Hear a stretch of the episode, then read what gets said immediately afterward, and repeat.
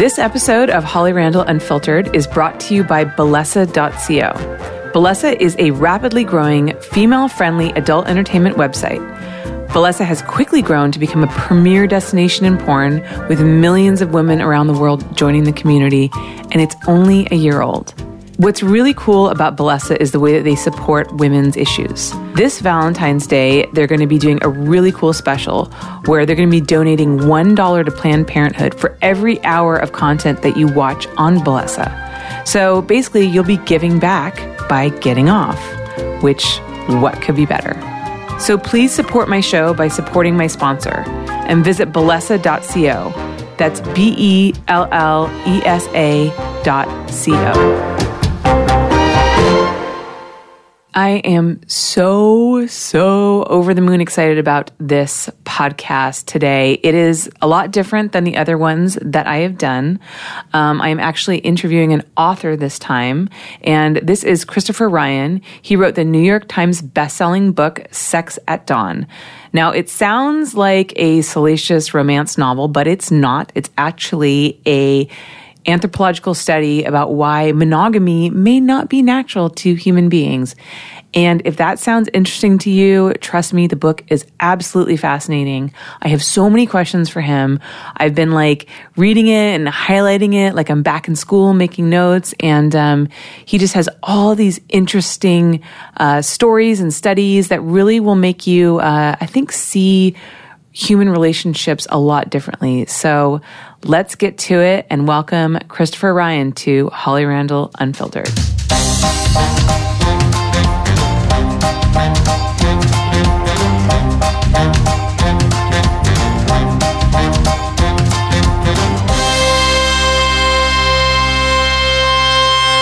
Welcome back to the show, everybody. This is Holly Randall Unfiltered, and today I have on New York Times bestselling author Christopher Ryan. Hi, Chris. How's it going? Hello. Good. Hello, everybody. Thank you so much for coming on. I am super excited and also a little bit nervous. I'll admit. I um, have been really looking forward to this interview, and I have been voraciously reading your book, Sex at Dawn. By the way, he wrote this. Him and his wife and it is a fascinating, fascinating book. And I have to say, it's kind of funny because the book is, and correct me if I'm wrong, but it's a study on why monogamy may not actually be natural to human beings. Yeah, natural is a, a complicated word, but it's certainly not the way our ancestors evolved. Let, us put it that way. Okay. Um, but, you know, obviously we do things that are different from the way we evolved all the time ranging from you know living in little concrete boxes to sitting in traffic all day. So it's possible to be monogamous. It's just that it runs against the sort of uh, evolutionary trajectory, I would say. Right. So I have to admit, when I started reading this book, and I was instantly really, really interested. I, I, did mention to my boyfriend who I'm in a monogamous relationship with. I was like, "Hey, now don't be nervous, but I'm reading." Because he asked me, "He's like, what are you reading?" I'm like, "I'm reading this book about like why monogamy may not be natural to human beings." And he was like, looking at me. I'm like, "Don't worry, I'm not like I'm not trying to, you know, invoke a uh, open relationship." And you even say in your book, you say, "We don't have an agenda here. We're not trying to tell you how you should live your life." We're just presenting you with the evidence, and we frankly don't really know what to do with it ourselves but we're just going to tell you about our studies and you can draw your own conclusions. Yeah, exactly. It's not a book of advocacy at all. And, and people who haven't read it often assume it is. And so a lot of the hostility that I see directed toward the book is from people who haven't read it and, and just sort of, you know, immediately assume. In fact, this morning I saw something. The book gets used in weird ways. There, there was some. Uh, I think it was at uh, the Nash, the Humane Society, possibly, or or the um, SPCA. It was one of these national animal rights organizations. Um, the directors in trouble for sexually harassing female employees, and one of the things that he did apparently was he had a copy of this book on his desk all the time and would spout off about, hey, baby, I know you got a boyfriend, but it's not natural, you know, read this book. And man, I cringe when I, I read things like that. Wow, that's uh, talk about like that's the ultimate excuse. I have an academic study as to Yeah. why we should sleep together. I mean, that's that's yeah why you should lie to your boyfriend and i should lie to my wife and Right. you know the the book is not telling anyone how to behave it's saying the only advocacy in the book is let's be honest right. right let's be honest with ourselves and with each other and start from there. So you know as i said lots of people have heard me say this a million times i think monogamy is like vegetarianism right? It can be moral and ethical and uh, it can be a superior healthy way to live. But just because you decide to be a vegetarian doesn't make you an herbivore right? It doesn't mean bacon stops smelling good suddenly right it, you're, you're going to be tempted Oh, because God, of the so kind of animal you are That's so true. I recently, and I will not say that I am vegan because I am not. I'm still eating eggs and fish, but I've recently tried to embrace a more plant based diet, as I've been saying. But bacon still smells really, really good to me. Yeah. I won't lie. yeah And I and I'm not eating it, but I'm like, God damn, it smells good. Yeah, and some people don't like the smell of bacon, and so that metaphor falls flat for Right. them, you know, and, uh, you know, fine. But there are things, you know, it, and when I see couples who, who struggle over the mere fact that they're attracted to other people, that's, I feel a lot of compassion for them, you know, Yeah. because they've been fed this lie that if you love someone else, suddenly all your attraction for anyone else suddenly disappears. And that just isn't true. And but people are you know it's i for me it's very much like the original sin and, and a lot of the the games that religions play with people where they take something totally natural like masturbation for example say god watches you. God sees you when you do that and you're going to go to hell if you do that unless you you know pay us or do whatever bullshit we tell you to do. It's a way of getting people in a hole they can never dig themselves out of. And in terms of relationship, if you think that you or your partner being attracted to other people means that you're in a bad relationship or that you're a bad person or there's something wrong with you or wrong with your partner, then you're doomed Yeah. because that's always going to be there. That's always going to be. As long as you're alive, you're going to be attracted to other people. And from my perspective, that's no more surprising than saying, you know, you like Italian food. Well, that doesn't mean you don't like Thai food as well. You know, I mean, You actually have it. You you you use metaphors really really well because there's a lot of them in the book, and it's great for someone like me who's not an academic mm-hmm. reading the book. You know, sometimes you go into some very, you know, academic um, phrases and paragraphs, and it's very verbose and and sometimes I'm reading this um, and I and that's why it actually that's why I have to admit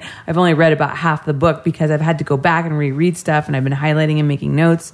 Um, but you're very good at taking you know something that sounds kind of complicated and then being like okay let's relate it to this metaphor and then it kind of helps like the layman like myself make sense to me. And so I, I really appreciate those Thanks. those metaphors. Yeah, it's it's hard when you're writing a book about science and you're challenging a mainstream scientific view because you have to sort of show that you understand the science that you're disagreeing with and you've done the research and all that. But you don't I mean certainly this book I didn't write this book for scientists. I wrote Right. this book for normal people who are busy with their lives and, you know, but it, but you have to be somewhere in between there where the scientists won't just totally trash it as being uninformed, uh, and yet it can be accessible to people who aren't familiar with all the literature. Exactly. And it wouldn't be a bestseller if the average person couldn't read it because Right. there aren't that many scientists in the world. You know, the rest, most of Yeah. us are like of average intelligence. We can only, you know, consume certain literary books. Yeah, and and also scientists are less likely to change their views. Why do you think that is? Uh, well, because the things that we spend our lives becoming experts in, we have a vested interest in being right. You know, we've invested a lot of time and effort in that.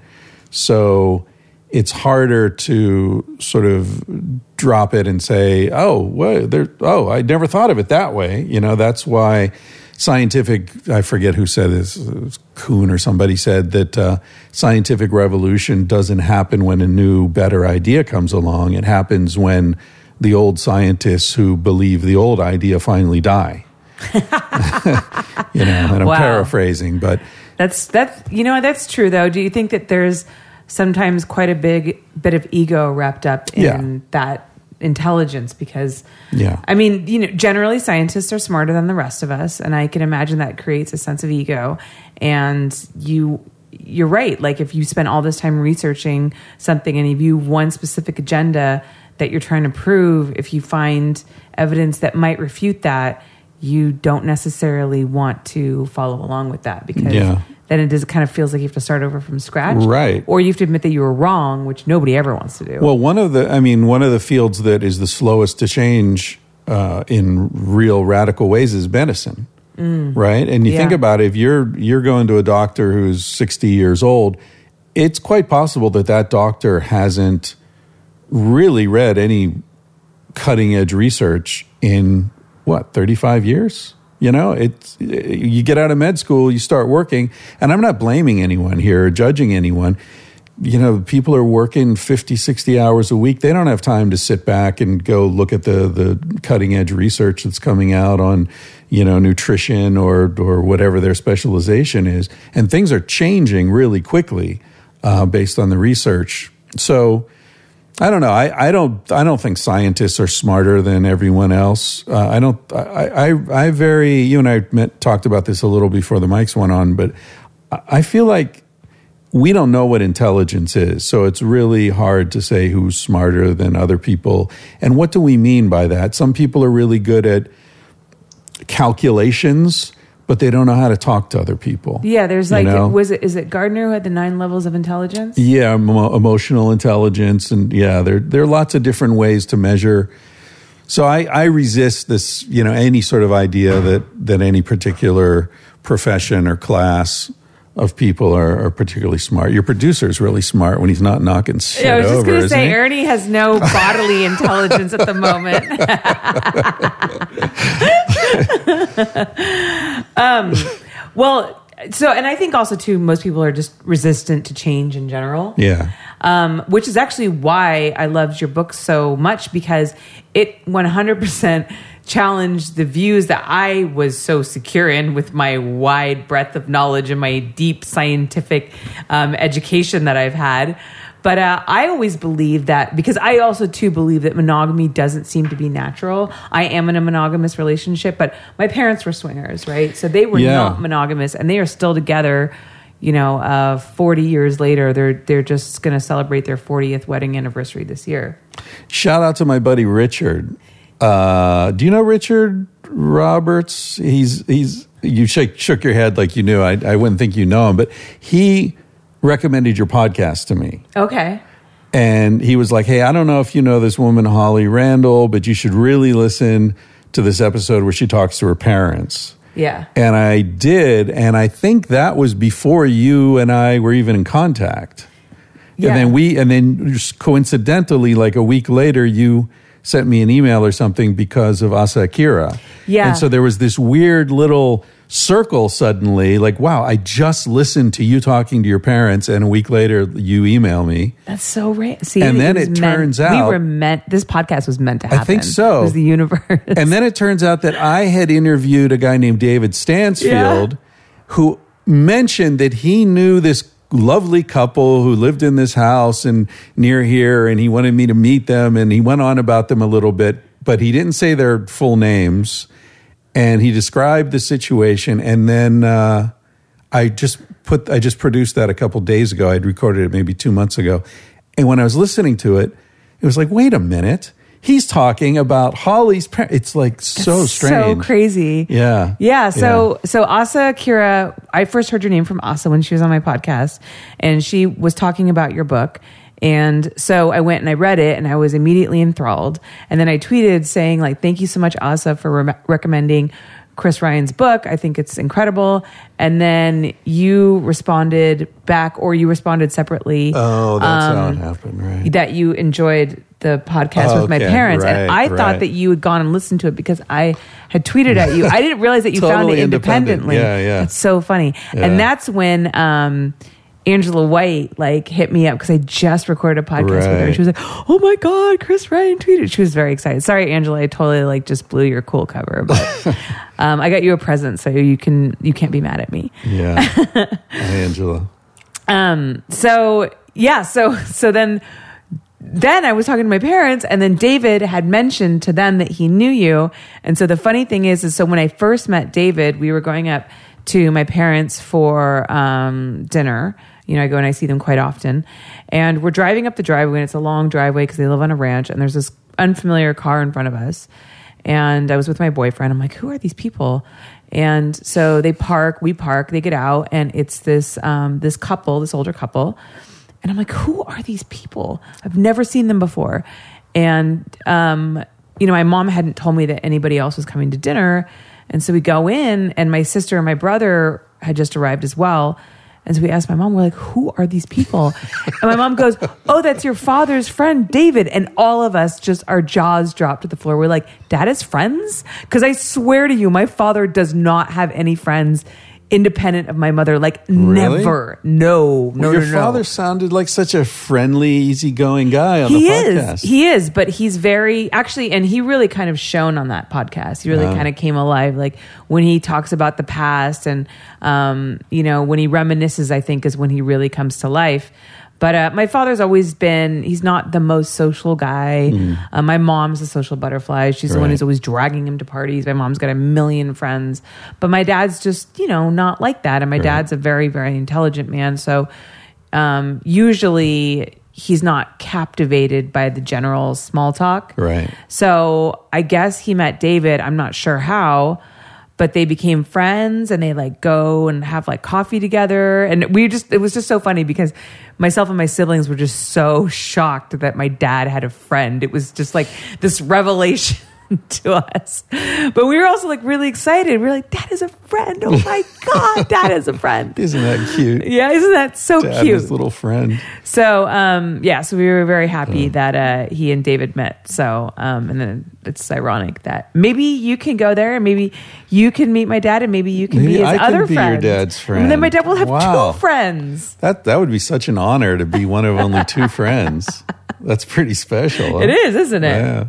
So um, so circling back to um, what I was first talking about. So I always believed, like I said, with my um, my unrivaled education and science.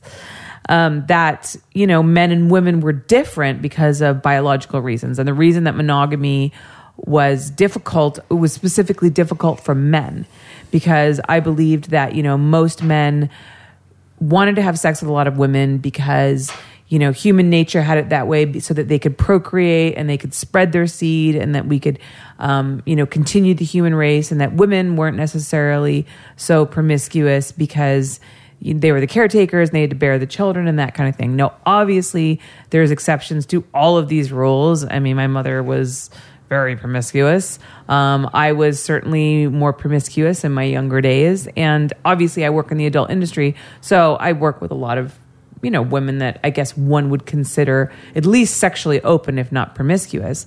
So I always thought that that was the reason, but then reading upon your book. You actually talk about how that's not what it is, and it actually monogamy grew up alongside um, agriculture.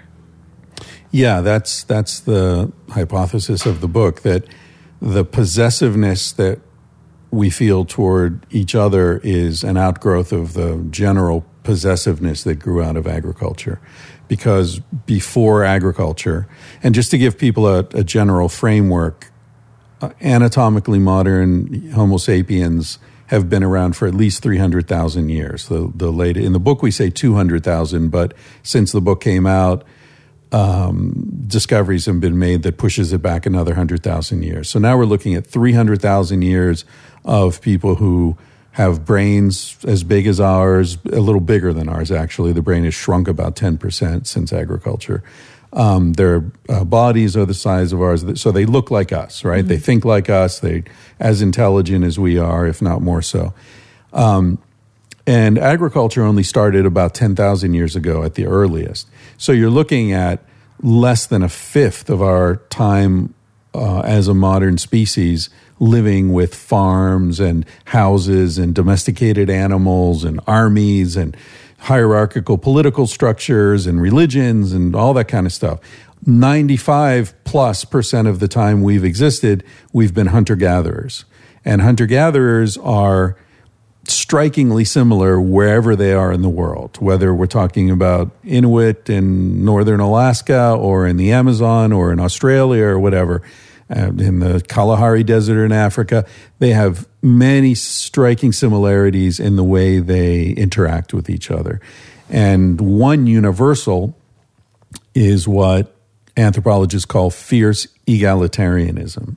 So they refuse to allow anyone to push them around, tell them what to do, restrict their ass, uh, access to the resources that they need. And the other is, uh, and sort of a component of that, is sharing. So hoarding food is seen as one of the worst things you could possibly do. So if you go out and shoot a deer, let's say, and come back and say, no, I'm only going to share this deer with my wife and my kids, you get kicked out of the group immediately. So food is shared, access to to the spirit world is shared, access to all the resources, everything is shared, everything's freely available. And yet scientists, mainstream scientists have this view that sex is the one thing that's different from that.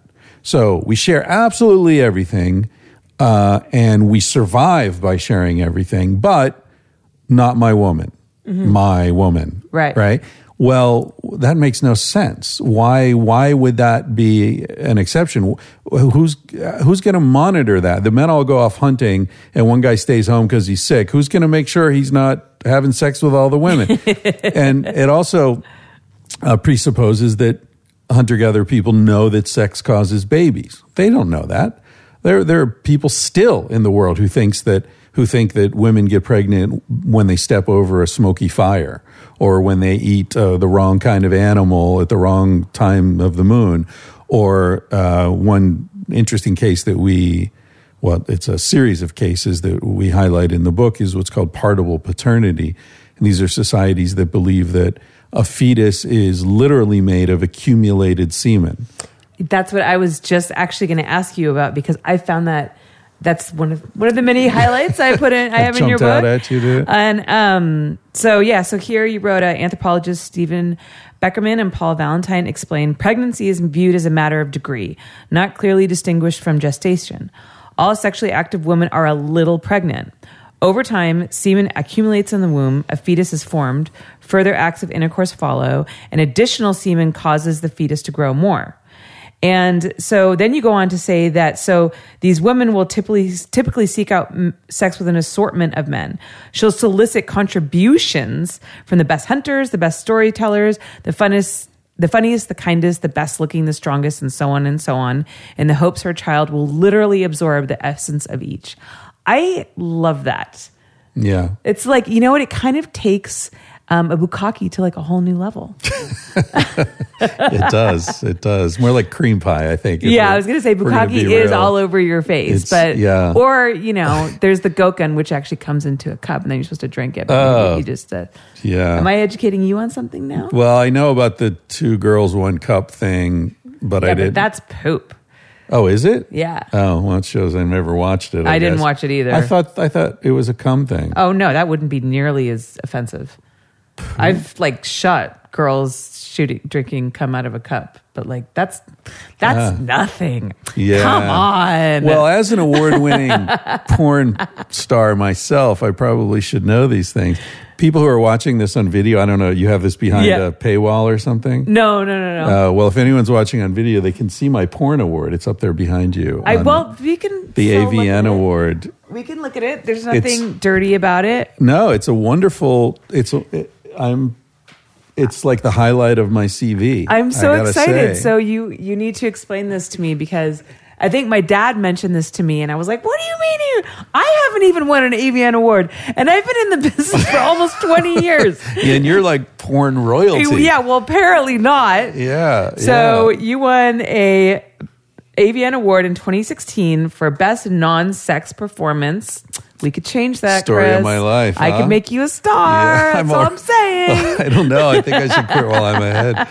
um, Christopher Ryan, PhD. PhD, isn't that Marriage nice? 2.0. That Adam really classed it up. Yeah. So I, I kind of Yeah. need to go watch this. This is very. Can I hold this for a little bit? You bit? can hold it. Yeah. Pretend like it's mine for a second. it's an I will hold one of these one day. We can just stick a different plaque on the front, and, you know. Just scratch this out and like put my name on there. yeah, no, I love that. I love that award. It's like uh, winning a AVN award for best non-sex performance is I don't know, it's like slowest sprinter in the Olympics or something, you know? It's like it's like the guy who trips over the most hurdles or something.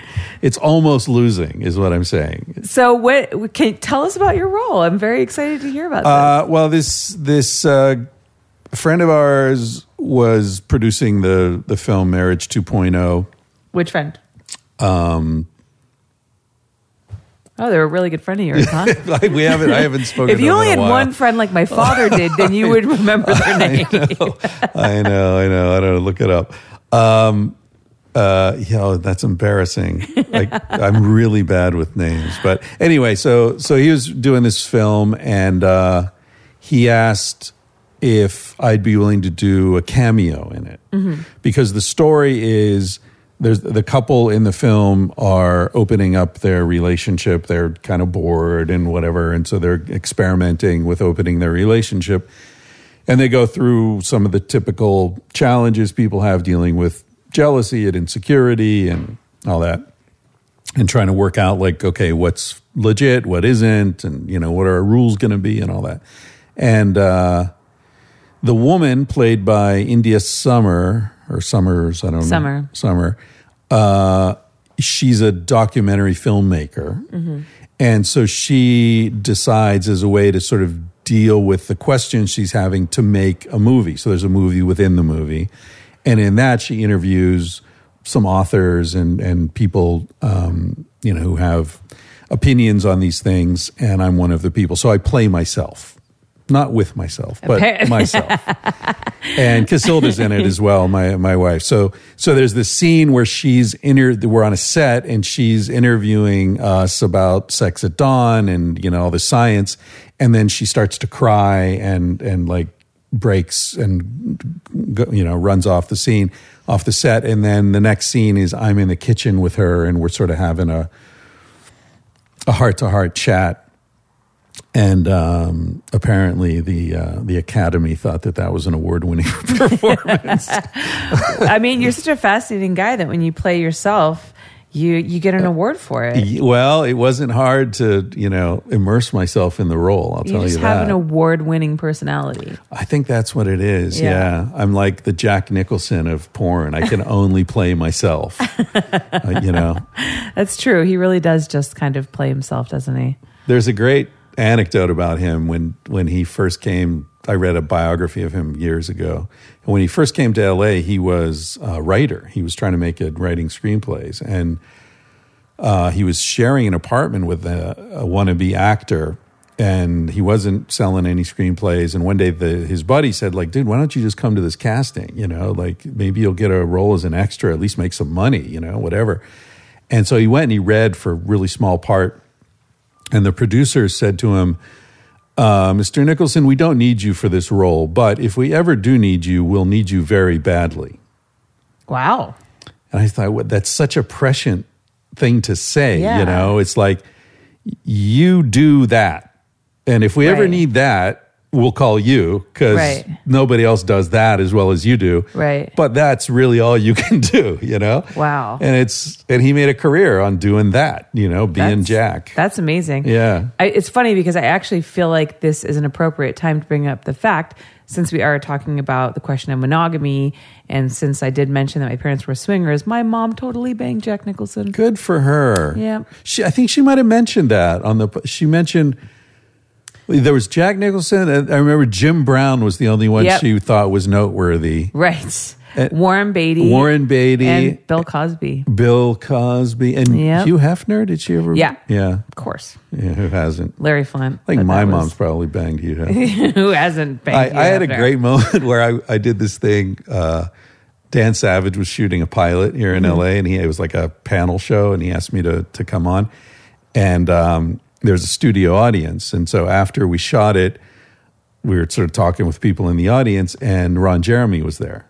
and my mom was there. Oh, and there was a moment where my mom, I was talking to Ron Jeremy, and my mom was like, Well, introduce me to your friend. I was like, Mom, this is Ron Jeremy. it's just like, wow, I never thought that moment would occur in my life where I'd be introducing my mom to Ron Jeremy. Isn't life funny that way? Yeah. Thank God she was like, Oh, hi, Mr. She wasn't like, Of course it's Ron Jeremy. That's how your mom would have known him. Yeah. Oh, my mom knows Ron. Yeah. Our, sure. our moms are, are very different.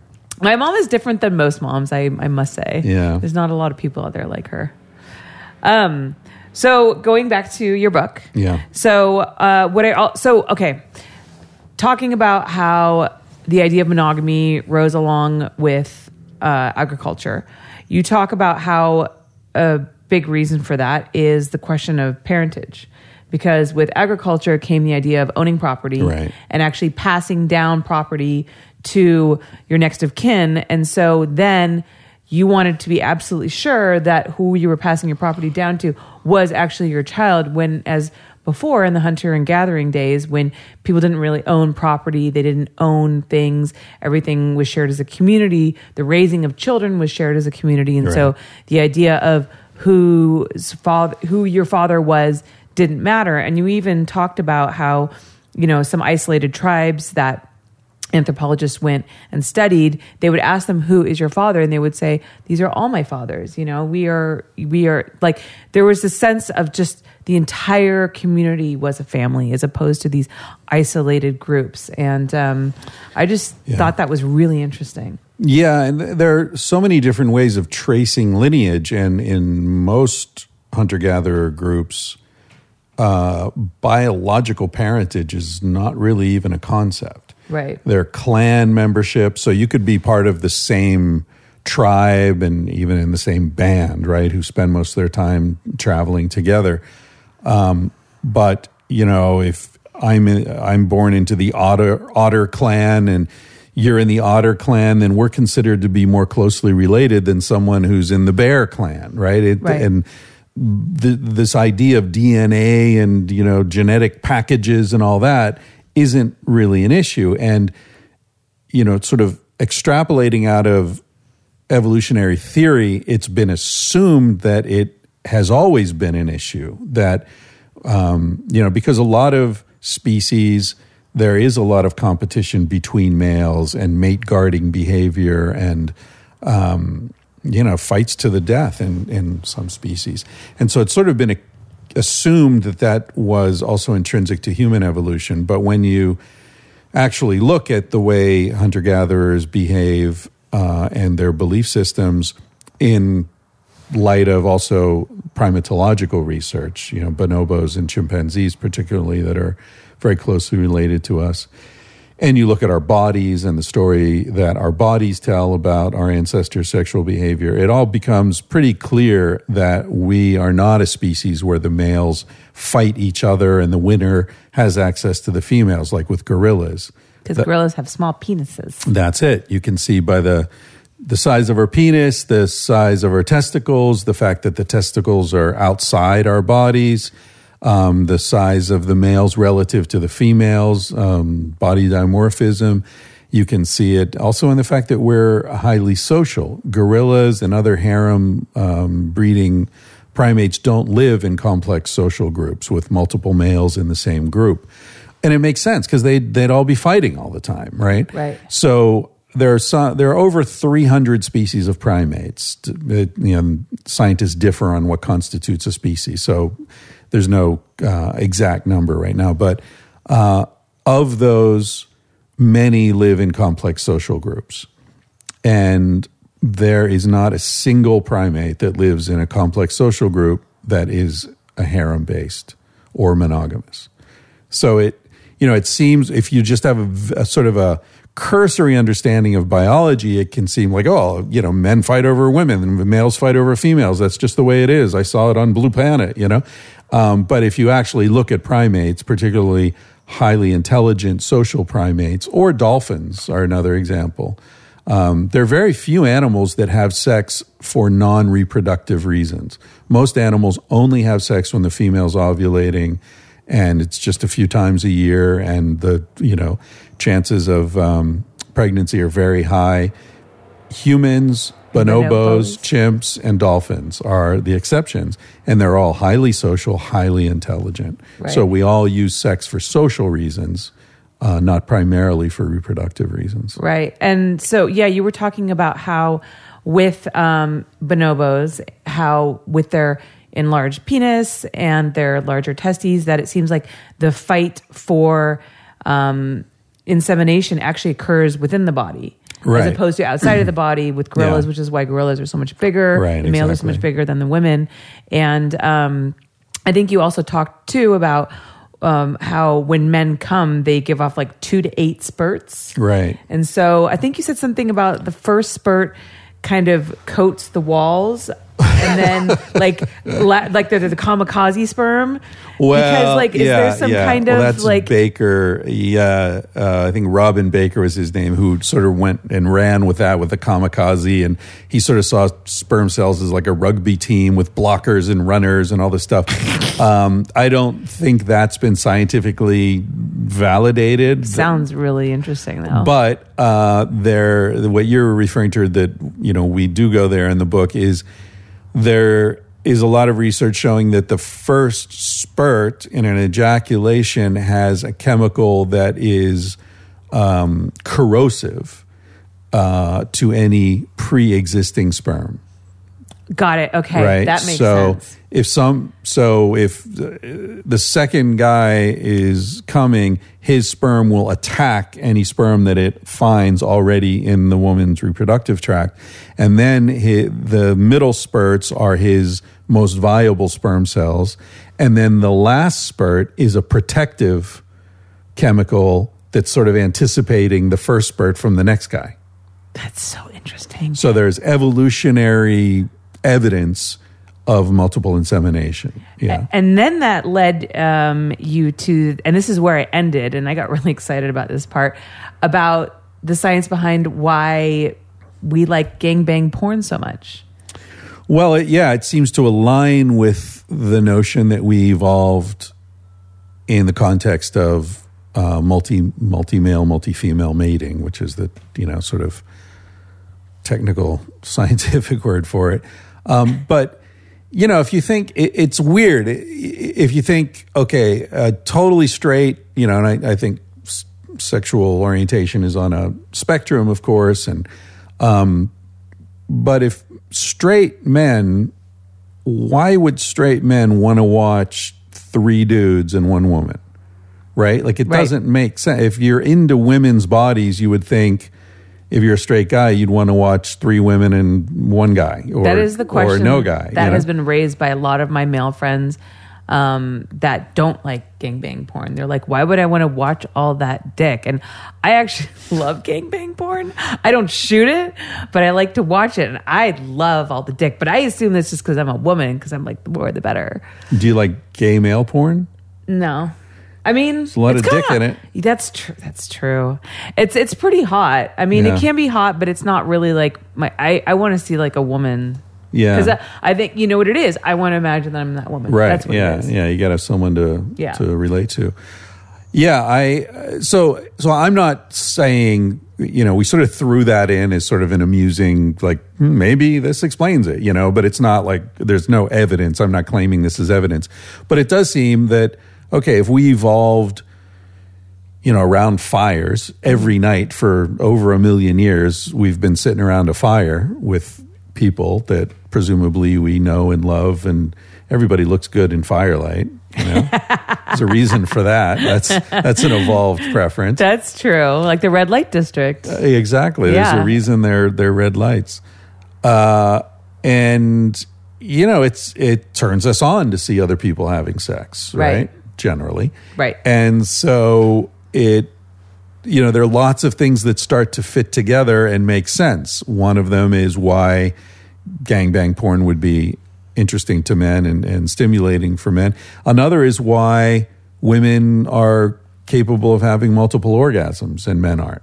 Or Right. why women are slower and sort of more uh, I don't know, the pace of women's sexual response might be slower to get going, but once it's going, it can go a long time, you know? Right. So we say in the book, men are like sprinters and women are marathon runners. It's, Right. uh, you know, to say who is more sexual is kind of a nonsense question. It depends what you're measuring.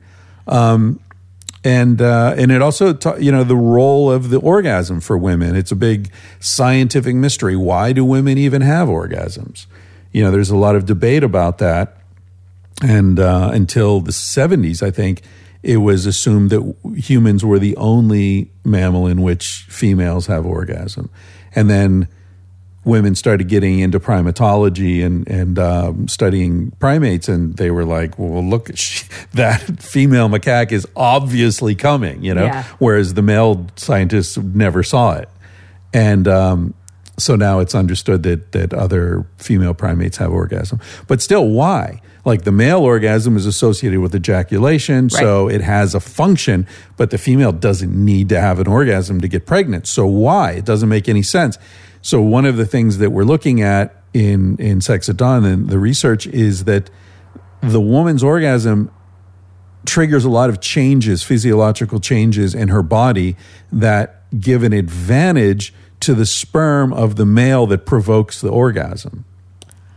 so if that, she guys? so she could have sex with three different guys, but if the third guy who you would say has the least chance of getting her pregnant because Right. the other two guys are already their boys are already in the game, uh, if she really likes him, Right.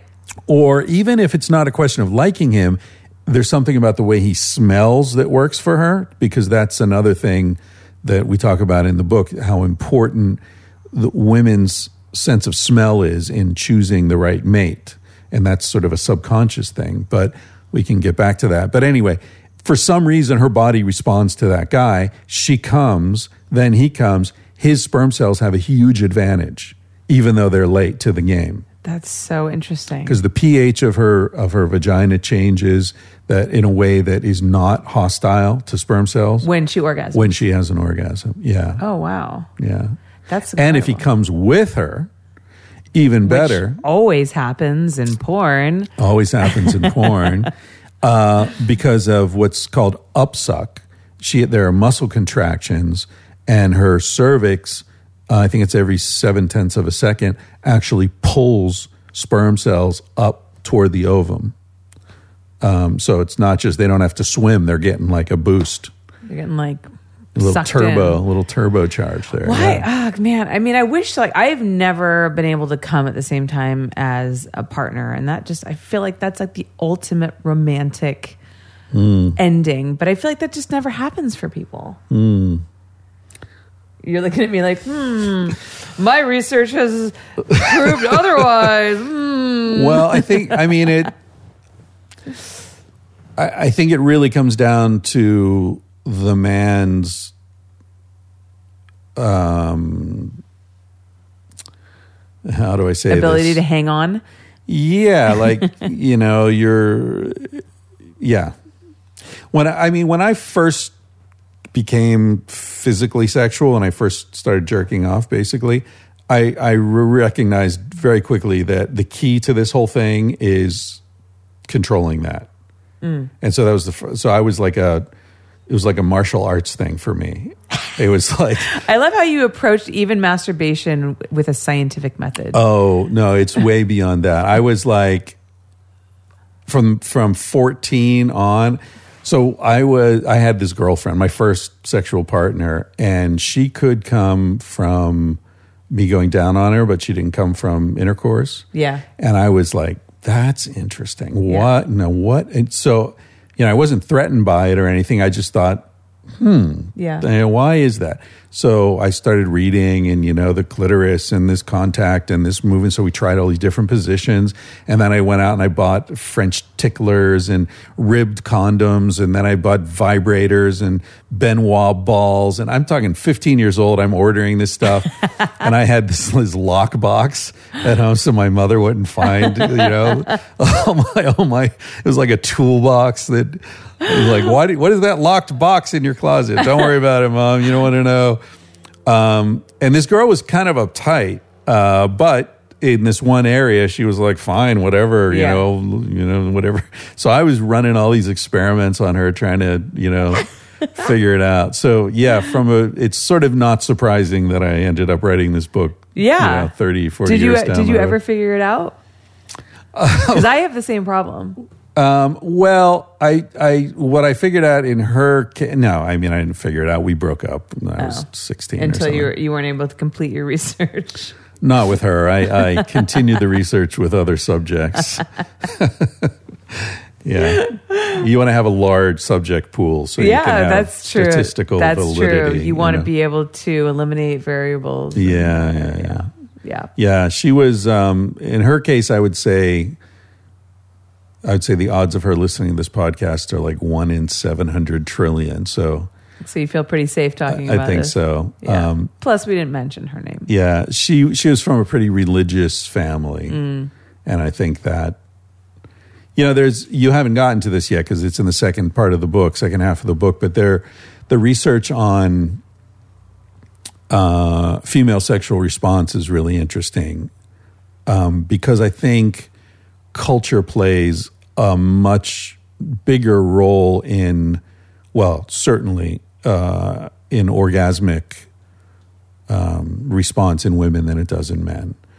Uh, so I think that you know women feeling any sense of discomfort um, with their bodies, with their sexuality, with uh, you know anything really can just totally you know knock the train off the tracks. Whereas men are going to come. You know, it's like you know fire alarm. All right, just let me come quick. then then then I'll get out of the building. You know, like whatever. It doesn't really. Yeah, I think Jerry Seinfeld said that uh, men are like firemen and women are like fire. And he was he said it's like uh, you know men are ready to go at any moment. You know, just you know ring the bell and they're we're going boys, we're going. Whereas women like the conditions have to be right. Yeah, yeah, yeah. You know, like you got to have everything's got to be right. But then if things are right, you know, you can get a a real blaze going. But the thing, everything has to be just right. Right. Yeah, I mean, the one thing that I really got out of your book is, you know, I think we all know that cultural influences really play a part in how we behave sexually, how we see ourselves, how we see relationships, all of those things. Um, but I, I just felt like, I don't know, reading this made me kind of really think about how incredibly influential it is.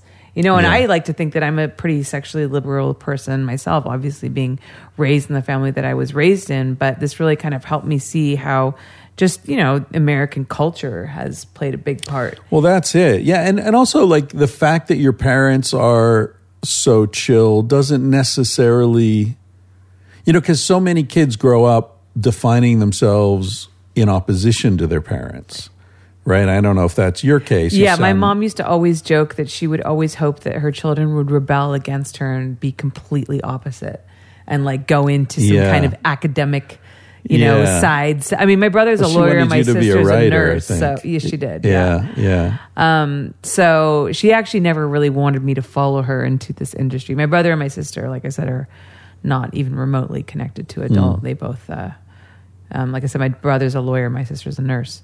Um, but um, yeah, so so she used to always kind of joke about that. Though, even though my parents were, you know, pretty sexually free, I they actually weren't comfortable talking about sex with us when we were kids. Right. Like I never got the birds and the bees talk. Really? So there is definitely still some repression there. Yeah. Yeah. And just being American. I mean, I, I think I mentioned earlier, I lived in Spain for 25 years pretty much my whole adult life, and uh, being back in America, it's just so uh, clear how messed up Americans, American culture is about sexuality. Yeah. Well, my mom's British and my dad's South African. Right. So they, but my mom, you know, grew up in a, you know, nice middle class kind of conservative Yeah. English upbringing. Britain and, is, uh, um, my dad grew up during the apartheid era. And those are both South pretty Africa. uptight countries. Yeah, Yeah. absolutely. So Yeah. they, they, they weren't raised in a necessarily sexually free Right. environment either. Right. So Yeah, yeah. Just being American. I mean, one of the the things that we talk about in the book that was just that sticks with me is, um, I think it might have been Meredith Chivers who did this research, but um, women were sitting at a desk and they had um, uh, like a meter that would that like went from zero to ten, right?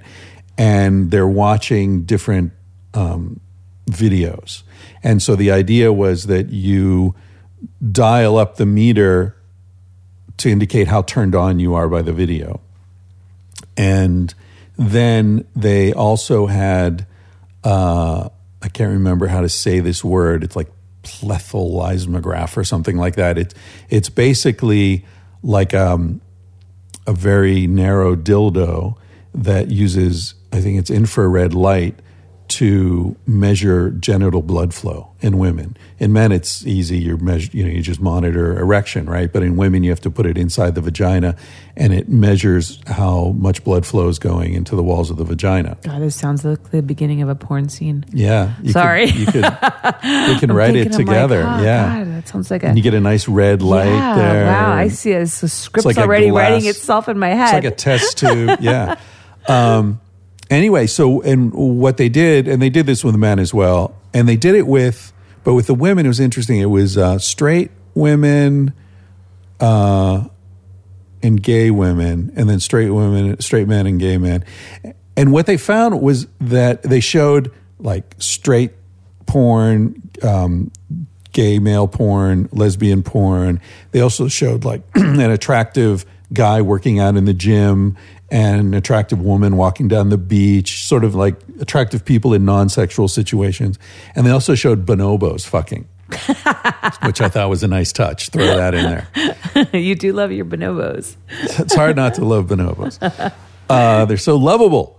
Um, but anyway, they uh, what they found was that in the straight men, the gay men, and the lesbians, what they were turned on by was what you would think they were turned on by, right? So the lesbians were turned on by the lesbian porn, totally not into the gay male porn. And also that what they indicated with the dial corresponded with what their bodies were saying, right? The blood flow to the genitals. But straight women, the correspondence was off. So the straight women were dialing up what you would think they were turned on by, right? The the straight porn and uh, the guy in the gym and whatever. But it turns out that they were in fact turned on by everything That is that's amazing. physiologically Yes. right? Now, you can say, okay, but a woman might lubricate and it doesn't mean she's turned on. I'm not a woman. I can't really comment on that. But the fact is that physiologically, they were responding to all these different stimuli, visual stimuli, but their conscious mind was saying, I'm not turned on by that. I'm only turned on by this. I'm not turned on by that. So there's like a disconnect between the physiological response and the and the awareness in a lot of straight women. Well, and if you were going to try to use the argument that, you know, they were just lubricating and not turned on, then you have the lesbians who are women to compare that against. Right. So that sounds like that Right. wouldn't that would kind of Yeah. fall flat. I mean, I think the reason that this research is problematic for people is gets into, you know, domination fantasies, rape fantasies, things like that. And you say, okay, well, you know, a woman's physiological response doesn't mean she wants that to happen. That's 100% true. Right. And I've talked about this and I've written about this because I've totally had rape fantasies and um, domination fantasies. And I have some sick and twisted fantasies, but I don't actually want those things to happen to me. right. Like when you have a fantasy, it's an it's in a controlled environment, like in your head, or if you decide to play it out in real life. So, and in a situation of of real rape, you know, you're obviously you have no control, and that's what's so terrifying about Right. it. But did you do any more research? and it's not George Clooney. Right, right. well, actually, I, I, I don't know. I don't imagine George Clooney. Oh, you're not. Actually, they're always kind of faceless. They don't. What they look like doesn't matter to me. Uh, But I mean, did you do any more? I mean, do you have any thoughts on that? I mean, I know it's kind of a touchy subject, especially On being on why women have rape fantasies. Uh, it's yeah, I don't. I, it's hard to to really get into it because rape is is culturally defined, Okay. and so when you uh, you know all this stuff is culturally homosexuality is culturally defined. Right. Uh, we think we know what we're talking about when we talk about homosexuality, but there are cultures, Well, look at the ancient Greeks and Romans. right? It was much more accepted then, and then and there's, you know, uh, all kinds of historical figures that, you know, were into men. Sure, and and like in Papua New Guinea, there there are tribes there that believe that semen contains the essence of masculinity. So the young boys who want to grow up to be the most badass warriors suck as much dick as possible, so that they'll be macho.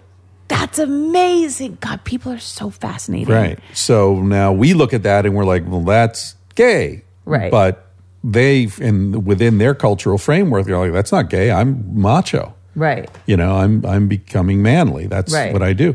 You know, in our culture, it's like uh, you want to be macho. What do you do? You play football. Well, that's a lot of time Yeah. naked with other dudes, man. Right. A lot of butt padding. I don't Yeah, they do. They slap each other's ass. you know, lot, or you they? or you you're in the military. Like, okay, hmm, Right. yeah, like those uniforms, don't you? I mean, I don't know. I'm not. I'm not. You know, giving anyone a hard time. I'm just saying that these things are very malleable, and rape is another one. Like orangutans, that which are one of the great apes. Um, the the way they have sex is the males chase the females through the treetops until they catch her and she's screaming and they have sex. We look at that and we say, fuck, that's rape. That male, he's bigger, he chases her, she's running away, she's screaming. But that is the normal mating behavior of that animal. So when we call that rape, we're applying something to it. How do we know what that experience is right? How do we how do we even uh, apply language to it? It's very complicated to get into that stuff.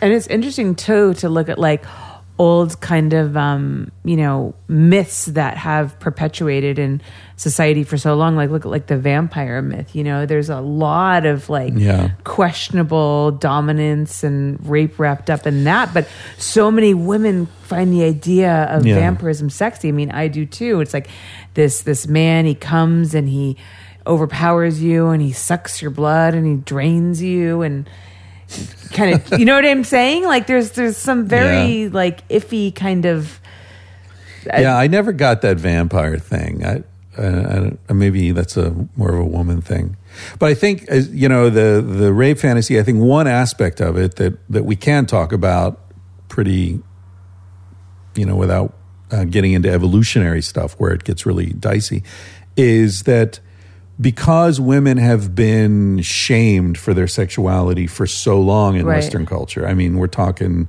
thousands of years Right.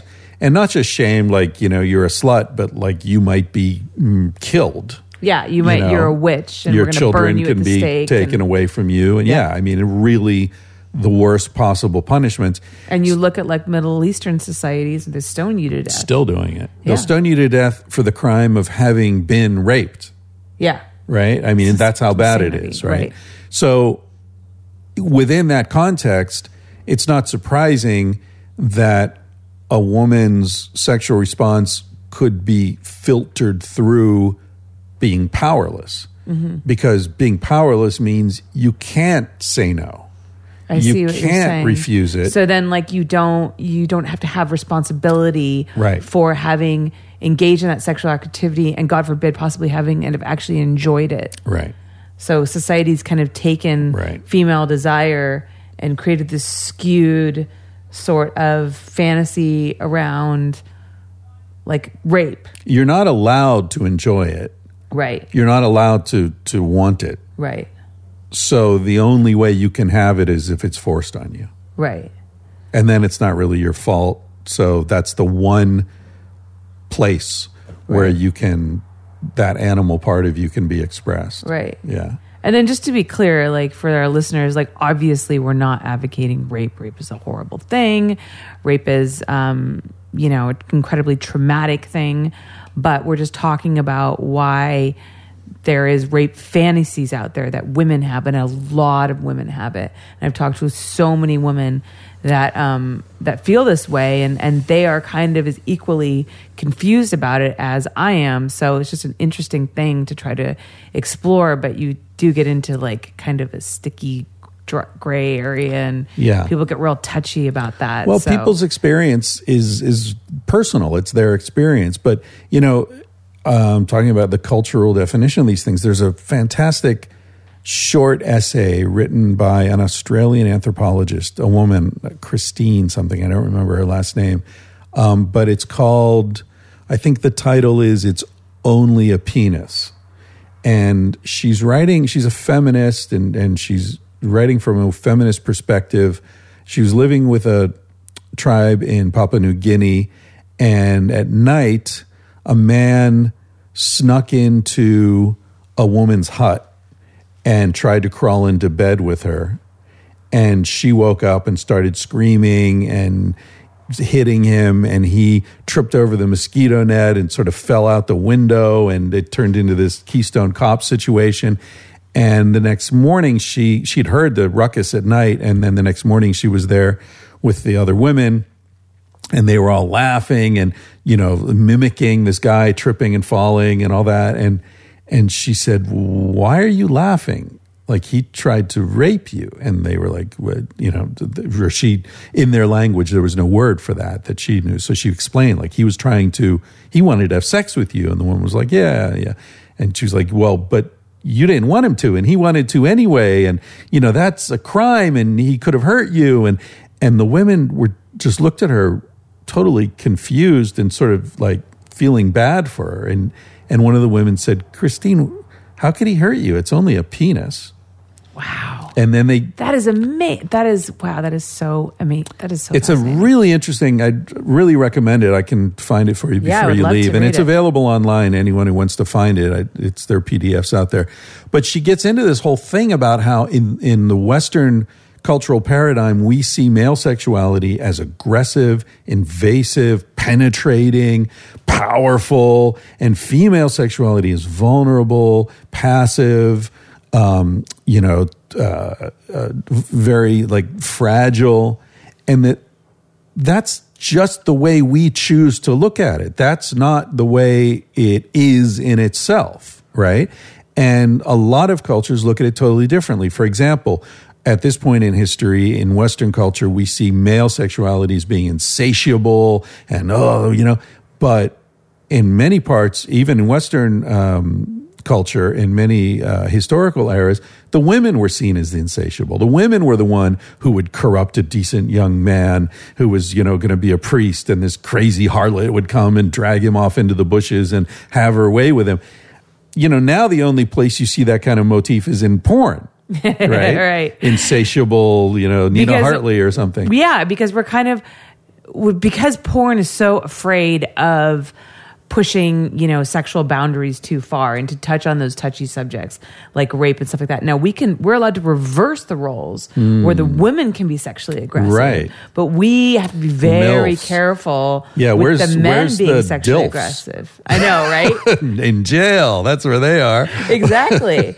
And it's interesting too what you just brought up about how, you know, male sexuality is seen as penetrating and aggressive and women's sexuality is seen as fragile. Um even when we in you know our little porno culture talk about the difference between doing girl girl and boy girl like it's not such a big ideal to do girl girl. But then once you start doing boy girl which is of course you know having sex with men girl girls having sex two girls that's like the next step. And that and that's almost like you know some people consider like that's when you can ruin yourself you know? Uh-huh. So like so we'll normally say to a girl when she comes into the industry we'll say all right start in the industry and then start off doing solo girl if you can which you really can't do anymore because there's no more work in that line of work because since the internet everybody just wants to see banging. Start off girl girl. Get yourself sit girl girl's not that big of a deal you know and do some girl girl do girl girl as long as you can and then take that next step to boy girl when you're really ready to throw yourself into the industry and and make more money and then like really solidify yourself as a porn star. And i'll even find myself saying when people say to me like oh she's a hardcore porn star i'll be like she only does girl girl. It's you know mm. it's no big deal. Like Yeah. it's like because it's like it's not sex. Which like is girl funny girl's not sex but, like, presumably boy a lot of these women aren't bi. Right So exactly. what you're doing is saying, you know, start off by faking it. right Not that they're not faking it with guys too often, Right, but right. at least if you're if you're straight, you're you know doing the thing you would be doing. Whereas Right. if you're with girl girl, it's like, well, but it like changes you, you know, and, and you'll penetration is have a really exactly. big deal. I mean, Yeah. it's like once they get and you know, again, penetrated by a penis. I mean, you can get penetrated by a dildo. They can get fucked in the ass with a strap on, but it's Yeah. okay because it's just girl girl. Right. But once you introduce a man into it, it like Right. changes everything, you know. And and girls who only do girl girl will then go and start shooting boy girl. And you know, some of their fans will be all up in arms about it. Don't you'll ruin yourself. No. Well, that's all that's sex ne- sex negativity, you know. Yeah. I mean, this essay is really fast. It's it's like ten pages. It's not a long thing, Mm-hmm. but she gets into this like how. As, as a feminist, she feels that buying into this notion of the power of the penis disempowers women, makes them sort of perpetual victims. And and now in light of this Me Too thing and the you know some of the craziness that's happening on the fringes of that, it's a really important thing to think about. You know, like we want to empower women, but are we empowering women by saying, you know, what Aziz Ansari did is criminal behavior? Yeah, I totally agree with you. I didn't believe that he should have been raked through the. Qu- he was just a Or horny, kind of creepy guy. Like, I mean, I, we've I've been in that kind of situation before. But is, is it even creepy? Like she said, she wasn't after going down on him and him Yeah. going down on her. She was like, "Eh, I'm not really into this," and he's like, "All right, let's just put our clothes on and watch TV." Is that creepy? yeah, but then she turned around and like he had his dick out. But then again, well, that's creepy. But then again, he like I guess he started massaging her shoulders, and I remember she said she's like, you know, I felt like he was maybe just trying to like calm me down and loosen me up. I'm like, girl, he was massaging your shoulders because he was trying to get you back in the mood. Are you kidding right, me? right. And like, Like- if you're not into it, what are you doing in his apartment? Not, not victim blaming, Yes. but I mean, clearly, this guy's very famous. Yeah. he.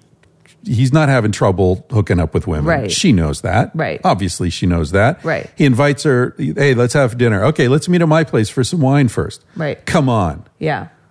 I think a lot of it comes down to how bad we are communicating as a society with each other about sex and about, um, you know, our, our, our sexual agendas. I mean, I've found myself in situations where a guy is trying to push for sex, and I don't know, you know, I don't want to just say no because maybe he'll be mad, he won't like me, we'll have this awkward situation, you know, and I, I want to just kind of try to drop a ton of hints until he gets it. And a lot of times he doesn't get it. But it's like why can't i just come out and say you know what? I don't want to do this. I'm not comfortable with this because i'm afraid of some awkward confrontation. Well, it is awkward. Yeah. Right? Rejection is awkward. Yeah. And and I think we just have to cop to that. yeah Both both sides, you know. It, it's awkward to to say to someone who wants a deeper connection with you than you want with them, whether it's sexual or not. Right. Right, right. If you have a friend who's like, "Hey, let's go," you know, let's go, let's go hang out tomorrow night. You're like, eh, not really feeling. You know, it's like, you know, we work together. I don't really want to hang out. Like that's a awkward conversation. right right You know, but for some reason in sex, it becomes weaponized, or at least it is now in America. And you know, and I'm I'm certainly sensitive to the fact that you know sometimes women are dealing with men who have power over them, Right. And by having that conversation, it can have professional repercussions, and Right. you know that that needs to be The Harvey Weinstein Addressed. situation Yeah, is a whole course. different issue. Yeah, but with Aziz, it's like, come on, or the or Al Franken, like, oh, the woman asks him for a picture, he puts his arm on her waist, his hand is on her waist, and that's why he has to leave the Senate because he squeezed her waist in a s- fucking photo. Like, I, I don't. That's Yeah. nuts, you know. And I don't know if you read that. The, that was the, the the last straw that you know everybody pushed Al Franken out of the Senate over. And she said he put his hand on her waist, and he said, she said, I don't even let my husband um, touch me that way in public. Jesus Christ. Are you kidding, lady? Yeah. Like, come on. Yeah, I think that, you know, some women have definitely gotten a little bit too caught up in um, that whole thing. And, but, you know, I mean, I don't know. What are you going to do? It's America. and I'm in trouble. I mean, luckily, I'm in a position I don't have a job to lose. So, yeah. and my public reputation is already trash. What for? Well, we all know it slipped by that your AVN, your AVN award. My AVN Once you won that. AVN award, all your credibility went out the window. It's all downhill from here. yeah, exactly. But no, I mean, living in Spain, you know, since I was in my 20s, uh, it's just a very different kind of scene there. You know, right. Um, there's not, strangely, even though it's a Catholic country, there's just very little guilt around sex and and um, flirtation and and you know the mm, people deal with each other in a very different way. It kind of reminds me of of racism. You know, my wife's from Africa, and um, she she's really Indian by you know um, ethnicity, but she grew up in Africa, Right. and people a lot of people t- think she's black because she has Right. dark skin, and uh, you know she has talked about how in America she'll get this weird racist vibe from people, but everyone acts as if they're not racist, whereas in Africa where she grew up, people will just be like, "Yeah, I don't like blacks," you know. uh, you know, I, no, I'd never hire a black. You know, it's just right, right out in the my, open. my dad's a white South African. Oh, that's so right. I have to say, yeah. not that he's like that, but I definitely have relatives that Right. are um, that are like that for well, sure. sh- you know, she and other other non-American black friends of mine, uh, they all prefer it. It's like at least I know where we stand. You know, Right. Like, all right, you're a racist, fine, whatever. yeah. You know, and they're black racists. I mean, but it's like it's out on the table. And in America, everything's all, you know, under these layers of weirdness and guilt. and That's shame. true. That's true. Yeah, I mean, we we're definitely not good at um at bringing things out in the open. You know, people are so. I mean, you can just look at the lack of sex education in in schools. Yeah, You know, I just mean- say no. What the fuck kind of educational program Yeah. is that? Oh my God, zero tolerance. Fuck you, zero tolerance. And these things have never worked. Like the Dare work. program. Yeah, I mean, disaster. that just that just total disaster. Yeah, you look at it in this book I'm writing now, um, "Civilized to Death." That I, I did some uh, research on the Dutch approach to uh, sex ed Mm-hmm. versus American. It's you know the Dutch are amazing. They're so chill. Yeah. You know, like your 15 year old daughter has a boyfriend. Well, invite him over to dinner. And if, you know, he's a good guy, okay, you two make sure you use condoms and right. he can, he spends the night in her room. I mean, and and you know, in Amsterdam, I think is it all over Dutch, uh, all over Dutch, all over Holland where prostitution is legal. Yeah. And don't they have like the lowest rates of like sexual violence and rape Yeah. Than in places where it's severely repressed? Right. Yeah. The, you know, these tolerance, zero tolerance is the wrong, exact wrong way to go with anything involving Right. drugs or sex or human behavior in general. Yeah. You know, harm reduction is what we should be doing. America hasn't figured that out. Our criminal justice system has nothing to do with justice, it's about vengeance. Right. And our sex ed is if we taught kids to drive the way we teach them about sex, we'd wait till they were 18, give them the keys to the car and say, "All right, go figure it out and, you know, try not to wreck the car." Like good luck with that. Yeah. You know. Yeah. It's it's kind of it's absolutely insane. I mean, I, I totally agree with you about how we're just so I mean even like with the my my parents were kind of funny about like that with the drinking thing, you know? Mm-hmm. Like you can't drink until you're 21 here. And my parents would actually give us like little amounts of alcohol when we were younger to, you know, kind of train because in England, you know, you start drinking earlier, and so turning 21 is no big deal. So the idea is that, you know, once you're at that age, you've kind of learned how to drink and you're not just going to go out there and just chug. Yeah. Of course, that didn't work for me. I became a raging alcoholic, but that has that is not their fault at all. that is just something I think I was born with. Yeah, in Spain, someone said to me, I, I was in a, when I first moved there, I was in a cafe and at breakfast, and these working guys were drinking red wine with their breakfast. And I remember I was with a friend, I was like, dude, what is, they're drinking red wine with breakfast? Are you kidding? And he said, Chris, you'll see that in Spain, everyone's an alcoholic, but no one's a drunk. and I thought about that a lot over the years. Yeah. And it's true. The alcohol consumption is quite high, but you won't see staggering drunks. And if you do, they're probably British tourists or American frat Right, kids, right, right. you know, and college break or whatever.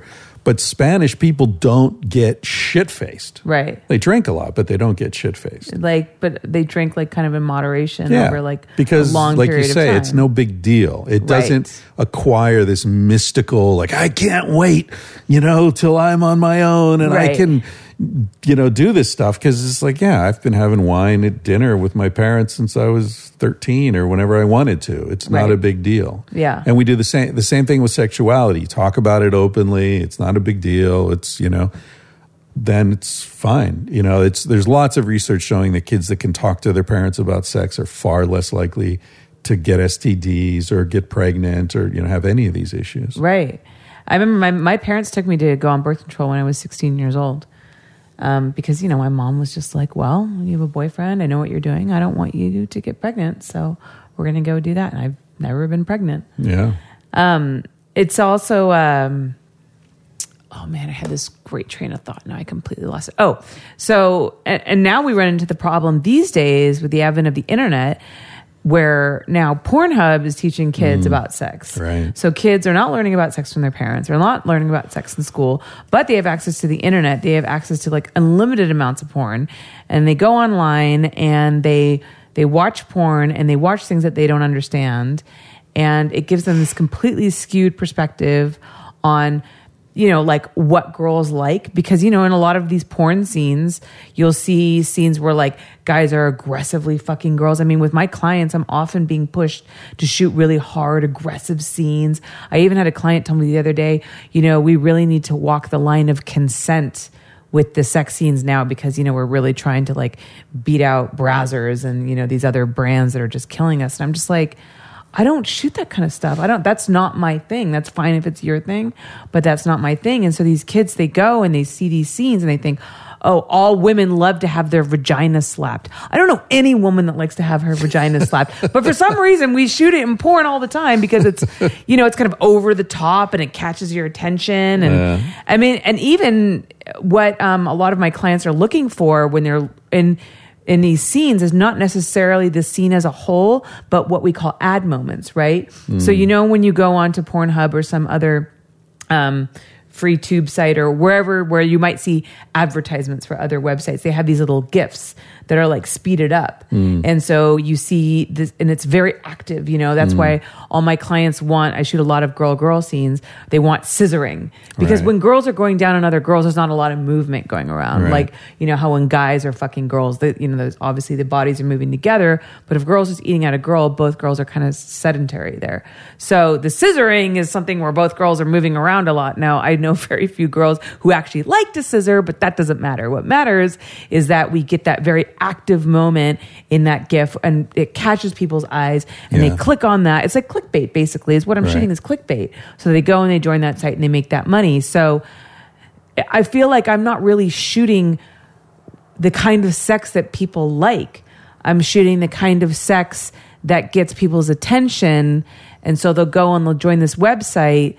And then these kids are watching this thinking, oh, well, that's sex that everybody likes. That's how everyone does it. And that's just not true. Yeah. Yeah, the the kind of sex people like isn't particularly photogenic. Right. Exactly. And it's funny Yeah. too. You talk to, you know, porn stars about like what their favorite position is, and almost all of them will be like missionary. You know, because like mi- they'll say that they love to do missionary in softcore, right? Because in softcore we can't show the penetration because in sex, in porn we have to show the penetration because that's what people want to see. And so these people have to fuck like sideways, you know, which is not natural at all. No one has sex like that. Yeah. So if we're shooting something where we need to shoot softcore and hide it for you know broadcast channels whatever um, that's kind of when porn stars tend to enjoy the sex more and can actually reach orgasm because they're not trying to open up to camera and they actually like can engage in something that feels good as opposed to what looks looks good Right. so it's really interesting Yeah, and getting back to evolution, we're one of only two species in the world that have sex face to face. yes i remember you were Humans saying and that bonobos. with the bonobos right. So we have this amazing capacity to be able to look into each other's eyes when we're having sex. And weren't you saying that bonobos they they do that? They have these very deep, intimate connections where they look each other in the eyes and incredible. I mean, they kiss, yeah, like tongue kiss. They hold hands. You know, they um, a, a, a female chimpanzee will not let another chimpanzee hold her baby, Mm-hmm. an infant, because uh, lots of infanticide. Right. A bonobo mother will let other bonobos carry her baby without any problem. Uh, in and bonobos 60 or years, chimps are the most closely related to us, correct? Right. In terms of the evolutionary. Yeah, line. they're they're very closely related to one another. The way I describe them is is if like if I have twin brothers, Mm-hmm. that's the chimp and the bonobo. They're very very closely related to each other, but after each other, I'm their next closest relative, Right. the human, right?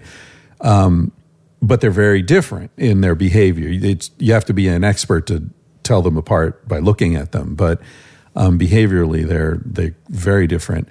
Um, in sixty or seventy years of of observation in captivity and in the wild, no one has ever witnessed a bonobo killing another bonobo or raping another bonobo. Right. Whereas chimps kill each other all the time, and there's lots of infanticide. There's what you know we call warfare between groups of chimps, and um, bonobos are yeah they look into each other's eyes, they um, kiss each other, hold hands, uh, have sex in all different positions. Um, different, they have same sex, a lot of same sex interaction, especially female female um, they're yeah they're fascinating and and uh, have far more in common with humans in terms of sexual behavior than any other animal and they're the most peaceful.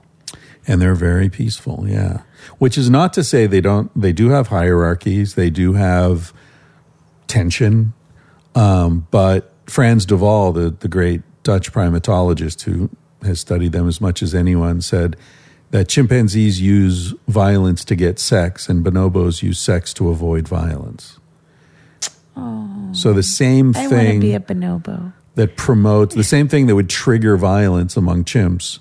Like, for example, if you have a cage full of, you know, or an enclosure full of chimpanzees and you throw a, a bag of food there, it creates tension because, uh oh, who's going to get the food and what's going to happen? And so they'll they'll start fighting and screaming. And generally, what will happen is the highest ranking males who have a coalition will take the food and they might share some with a female who's ovulating because there's trading food for sex a lot. Um, but generally, they'll just keep it for themselves. Whereas if you throw a bag of food into an enclosure of bonobos, they'll look at the food, they'll all have sex with each other, and then they'll share the food. Wait, seriously? Yeah. Oh my god, that's amazing. Because they experience the same anxiety that the chimps do. And when bonobos feel anxiety, they have sex.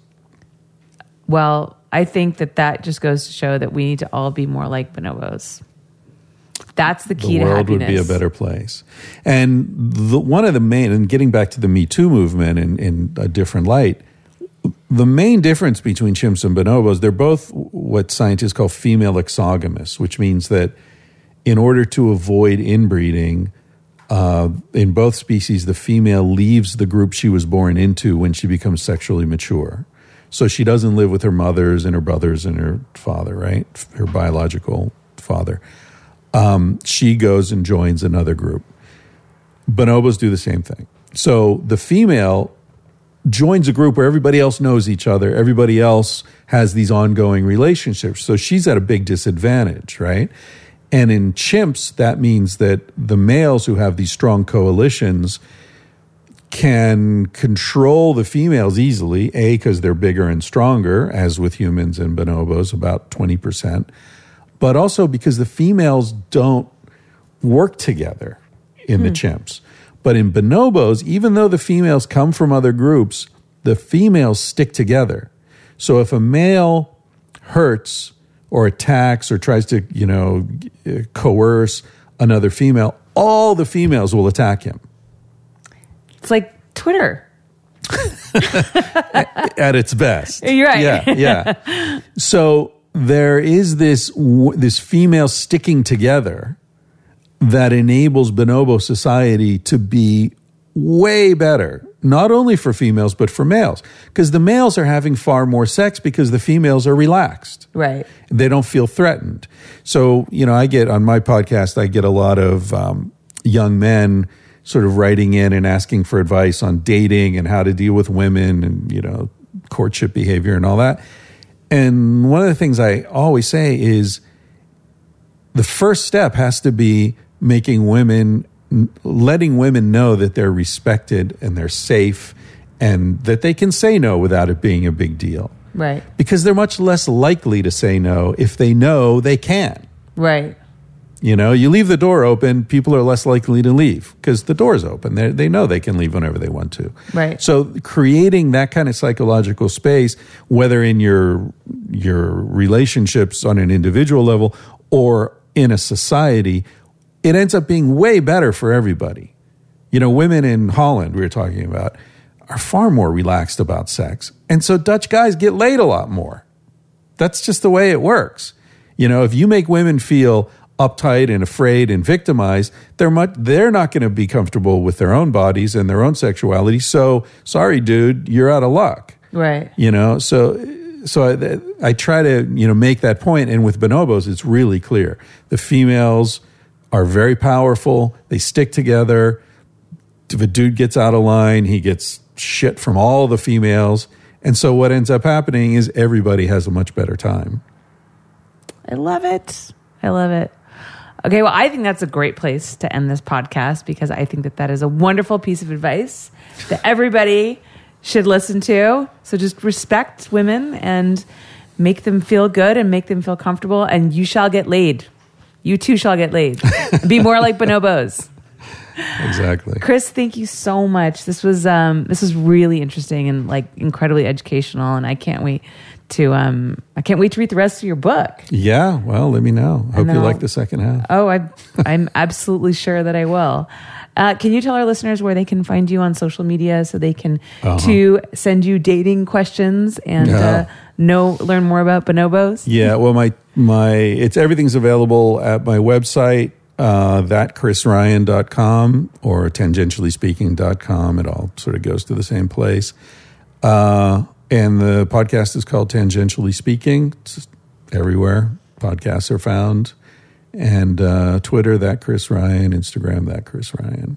Not the other Chris Ryan, that Chris Ryan. That Chris Ryan, the important Chris Ryan, yeah, the Chris Ryan. the who- only Chris Ryan that matters. who won the non best non-sex performance. Which you know I'm still jealous of. I mean, you may find that once I've left, that that AVN award is no longer on your shelf it's because I am feeling very jealous. It's a little big to slip into your pocket. Well, you'd be surprised. You don't know how big my pocket is. Okay. Boom, boom. All right. Uh, thank you guys so much for listening. Uh, you can follow me at Holly Randall on Instagram and on Twitter. And if you want to support this podcast, you can go to patreon.com slash Holly Randall Unfiltered. That's P A E T shit. I forgot. how A T R E O N. There you go. Thanks, Chris. Thanks, guys. And we'll see you next week. That interview was just as exciting and interesting as I'd hoped it would be. He is such a fascinating guy, and we talked about so many interesting things. And, you know, I really love the way that he kind of circled it back to female empowerment and the Me Too movement at the end. I just think he sends a really great message. And I just found that super fascinating. And I can't wait to go home and tell my boyfriend about everything that we talked about. Not that I want to get into an open relationship, but just uh, it really made me think about um, human relationships differently and human sexuality and human psychology. All that stuff is just so incredibly fascinating to me. So thank you so much, Christopher Ryan, for coming on. That was truly a delightful episode. Next week on Holly Randall Unfiltered, we have Elsa Jean. Elsa Jean is an adorable petite blonde porn star who looks super cute and super innocent, but I can assure you she is not. And I can't wait to talk to her, hear about her experiences in the industry. She's only been in the industry for about three years, so she's still sort of new, but she's got all kinds of really, really funny stories, um, some of which I've heard, heard part of, and I really want her to share them with you guys. So make sure that you don't miss out on Elsa Jean next week on Holly Randall Unfiltered.